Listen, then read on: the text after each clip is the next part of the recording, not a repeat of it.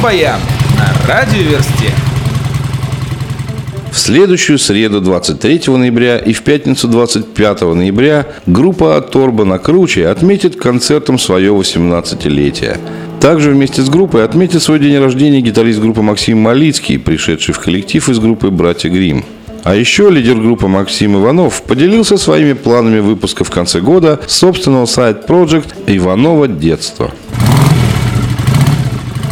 Солистка группы No Doubt Гвен Стифани приостановила работу в группе из-за сольного проекта. Но, как мы знаем, свято место пусто не бывает.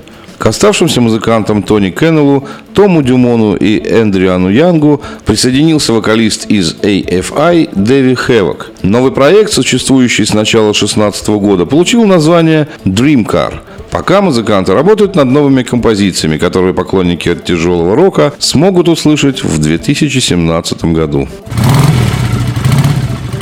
Сергей Галанин 16 декабря отметил концертом в московском клубе Йота Space свою 55-ю годовщину. В этом ему помогали его друзья Евгений Маргулис с Гариком Сукачевым. Концерт прошел в очень теплой дружественной обстановке при полном зале поклонников творчества группы «Серьга». Сергей Галанин порадовал всех новыми композициями и известием о работе над очередным альбомом. Радио Верста присоединяется к поздравлениям и желает музыканту дальнейших успехов в творчестве.